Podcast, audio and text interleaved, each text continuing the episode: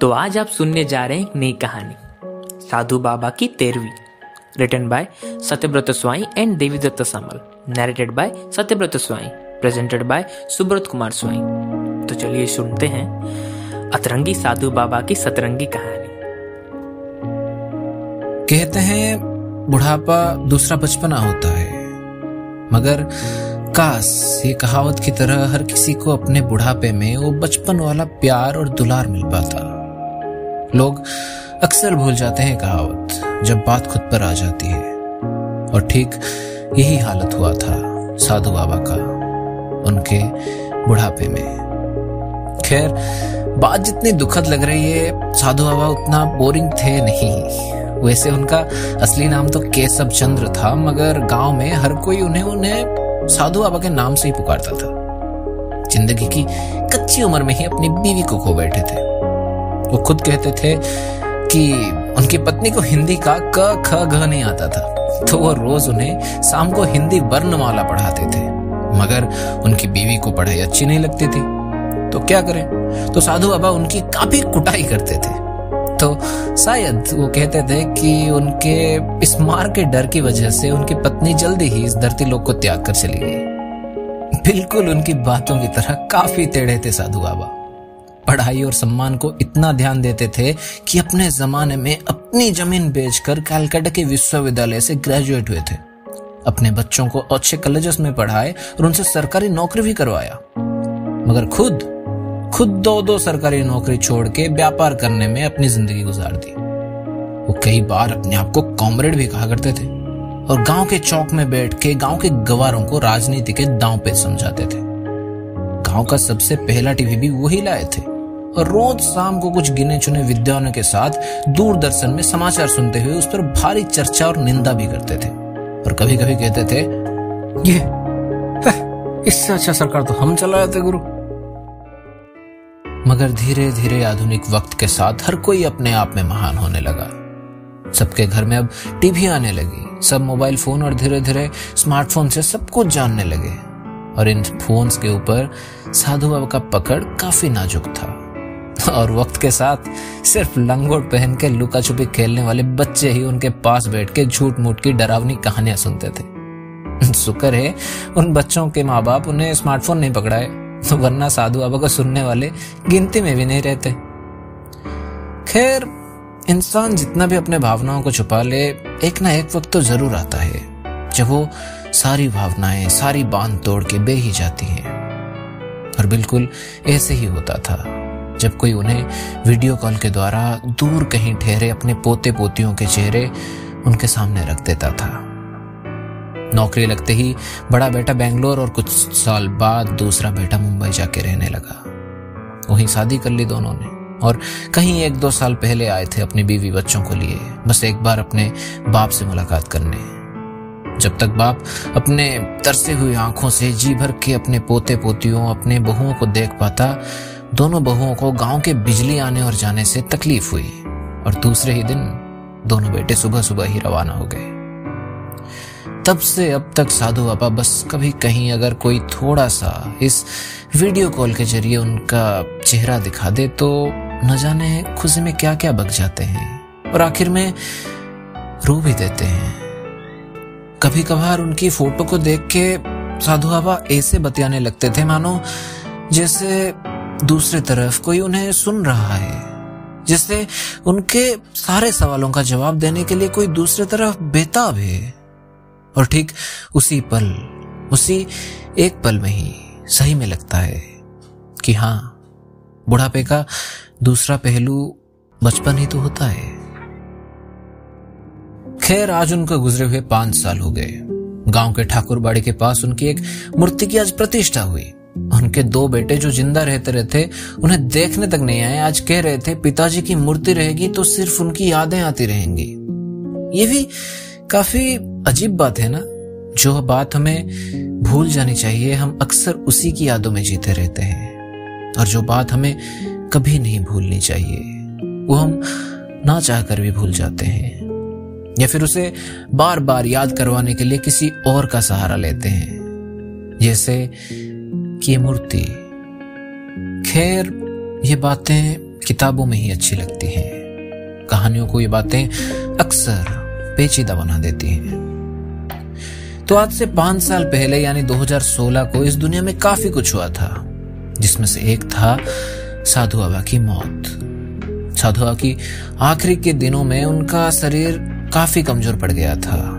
उनके पड़ोसी रघु, जो कि पिछले कुछ सालों से उनके ज़मीन पे खेती करके उसके बदले रोज उन्हें खाना परोसता था, उसी ने ही पहले ये बात सबको बताई थी। एक हफ़्ता लगातार कॉल करने के बाद उनके दूसरे बेटे ने कुछ पैसे भेजे। मगर वो भी किस काम के थे? अगले दो दिन के बाद साधु बाबा गुजर गए। जब तक उनके दोनों बेटे अपने काम से छुट्टी लेकर आते, तब तक उनके मरने को दो दिन बीत गया था। गाँव वालों ने कुछ पैसा जुगाड़ कर और पास के जंगल से लकड़ियों का बंदोबस्त करके साधु बाबा का अंतिम संस्कार किया था। उनका पड़ोसी रघु, जो उनके ज़मीन में खेती करता था, उसने उनके चीता को आग दिया और सारा अंतिम संस्कार पूर्ण किया। और तीसरे दिन जब उनके दोनों बेटे आके पहुँचे तो रघु ने बाकी का काम उन्हें सौंप दिया। खैर, अंदर की बात बतानी नहीं चाहिए, मगर सारी असलियत इसी बात में ही है। जब से दोनों बेटे पधारे थे अपने परिवार के साथ साधु बाबा के तेरहवीं के लिए, तब से तेरहवीं और साधु बाबा के मौत के गम के अलावा बाकी सब काम में दोनों बहुत व्यस्त थे। जैसे ज़मीन के कागजात ढूंढना, कितना पैसा किस बैंक में है तलाशना किसको कितना पैसा उधार दिया था उसका पता लगाना। और आखिर में साधु बाबा का सबसे प्यारा और निजी संदूक में क्या छुपा है, वो तलाशना। खैर, संदूक के अलावा दो तीन दिन में सब कुछ तलाश लिए थे दोनों नौजवान। और चार पाँच हज़ार और अपने ज़मीन के कागजात के अलावा कुछ भी हाथ नहीं लगा था। और अब बचा था तो सिर्फ़ वो संदूक। अब तक साधु बाबा को गुजरे हुए दस दिन हो गए थे। मगर तेरहवीं की ना तो कोई तैयारी हुई थी, ना ही उन दोनों भाइयों को संदूक की चाबी मिली थी। तिरस्त हो गए थे दोनों संदूक की चाबी ढूंढते ढूंढते। कई बार बीबियों ने बोला, संदूक की ताला तोड़ देते हैं। मगर संदूक इतनी कमज़ोर थी कि डर था कि कहीं ताला तोड़ने जाए तो पूरा संदूक ही टूट न जाए। फिर गाँव में हर कोई क्या बताएगा कि बेटे आए थे और संदूक तोड़ने? मगर इतने दिनों की अपेक्षा के बाद और अब रहा नहीं जा रहा था। तड़प ही ऐसी थी। नवंबर के सर्द भरी एक रात में जब हर कोई सो गया था, तब दोनों भाई चुपचाप अपनी मफलर लगाए, हथौड़ा लेके बैठ गए थे संदूक तोड़ने। और ज़्यादा से ज़्यादा हथौड़ा के दूसरे ही मार पे संदूक आधा आधा बिखर गया था। और अंदर था तो लकड़ी का बना सिर्फ़ एक बक्सा। इतने बड़े संदूक में इतना छोटा सा बक्सा? ये देख के दोनों भाई एक दूसरे को ताकने लगे। छोटी बहू चुपके से उस सर्दी भरी रातों में थोड़ा घर के बाहर झाँक ली कि कहीं कोई देख तो नहीं रहा।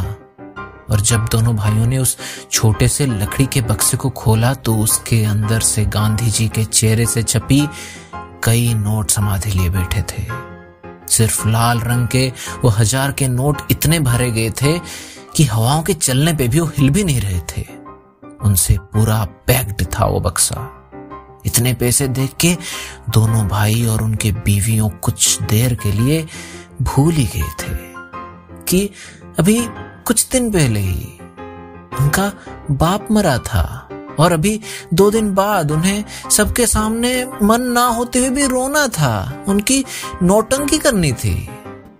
तेरहवीं के दिन दोनों भाई इस दुविधा में थे कि बाप के मरने का गम मनाए। या उस संदूक से मिले पैसों की खुशी।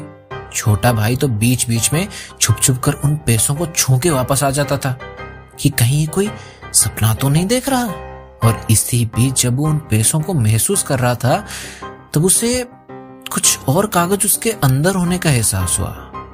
वो हाथ को थोड़ा अंदर घुसाया तो दो चिट्ठियाँ निकली। वो पढ़ने की कोशिश करने लगा, मगर वो बंगाली में लिखे हुए थे। उसकी बीवी बंगाली थी तो वो चिट्ठियाँ उसे देने जा ही रहा था कि उसकी पत्नी चुपके से उसे बुला के घर के बाहर ले गई। छोटा बेटा जब घर के बाहर गया तो उसने देखा कि कुछ दूर में एक हट्टा कट्टा लड़का खड़ा था। उसने अपने हाथ में पकड़े उस चिट्ठी को अपनी बीवी को पढ़ने के लिए बोला और उस अनजान लड़के से पूछा हाँ जी क्या क्या मदद कर सकता हूँ मैं आपकी? जी जी कैसब जी का घर यही है। उस अनजान लड़के ने साधु बाबा का नाम लेते हुए पूछा। छोटे बेटे ने सिर हिलाया तो अनजान लड़के ने बोला, जी, मैं, हेलो, मेरा नाम अभिजात है। मैं शोभा दे का पोता हूँ। हमारा घर कोलकाता में है और मेरी दादी ने मुझे यहाँ भेजा है। उन्होंने कहा है कि ये कुछ फाइल्स और कुछ कागज़ हैं जो मैं केशव जी को देना चाहता था, मगर अभी मुझे पता चला and I am really sorry कि अब वो इस दुनिया में नहीं रहे। मैं पहले आना चाहता था मगर हमारा एग्ज़ाम था और इसलिए मैं आ नहीं पा रहा था। खैर आप ये रख सकते हैं। और इतना कहते हुए वो कुछ कागज़ आगे बढ़ाने लगा। तुम कुछ लोगे? चाय कॉफ़ी कोल्ड ड्रिंक्स? छोटी बहू ने पीछे से पूछा। No no no no thank you I am really sorry I have to catch a train तो मुझे निकलना होगा। और अनजान लड़का इतना कहते हुए जाने लगा।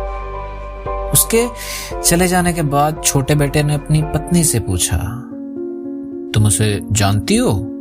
जवाब में उसकी पत्नी बोली, नहीं, अब तक तो नहीं जानती थी, लेकिन अब जानती हूँ। कौन कौन कौन है वो? उसके पति ने पूछा। पता नहीं, इस चिट्ठी में तो लिखा है कि पिताजी जब कोलकाता में रहते थे, तब उन्होंने शोभादे नामक एक लड़की से शादी कर ली थी। जो कि इस लड़के यानी इस अभिजात की दादी है, उस शोभादे के साथ पिताजी का एक बच्चा भी है, जिसका नाम चैतन्य है।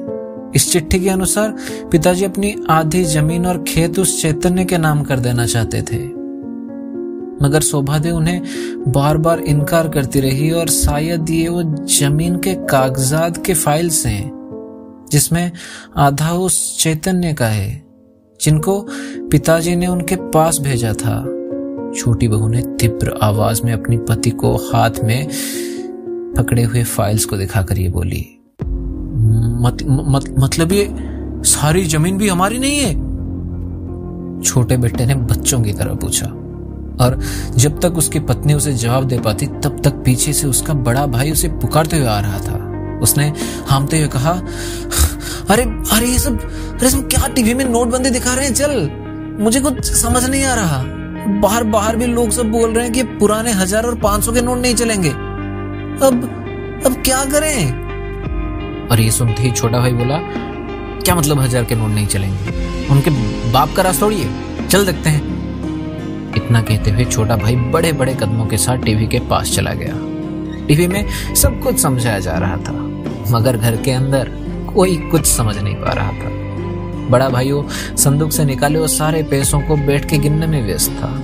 सारे अतिथि अब इस नाटक को जी भर के देख रहे थे। छोटी बहू बार बार वो बंगाली में लिखी चिट्ठी को पढ़ रही थी और वो अभिजात की दी हुई फाइल्स को देख रही थी। उस फाइल्स में वही लिखा हुआ था। आधा ज़मीन शोभा दे और साधु बाबा के छुपे हुए बेटे चैतन्य का था। बड़ी बहू अपने पति को पैसों को गिनने में मदद कर रही थी। दूर साधु बाबा की तस्वीर के पास जलाए हुआ दिया बुझने लगा था।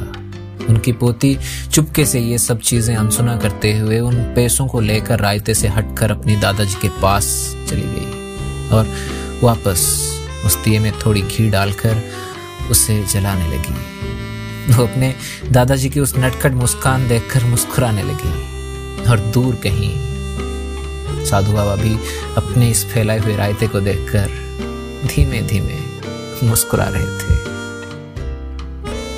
तो कैसी लगी आपको हमारी कहानी? आशा करते हैं आपको पसंद आया होगा। और अगर आपने इस वीडियो को लाइक और हमारे चैनल को सब्सक्राइब नहीं किया है तो कर दीजिए।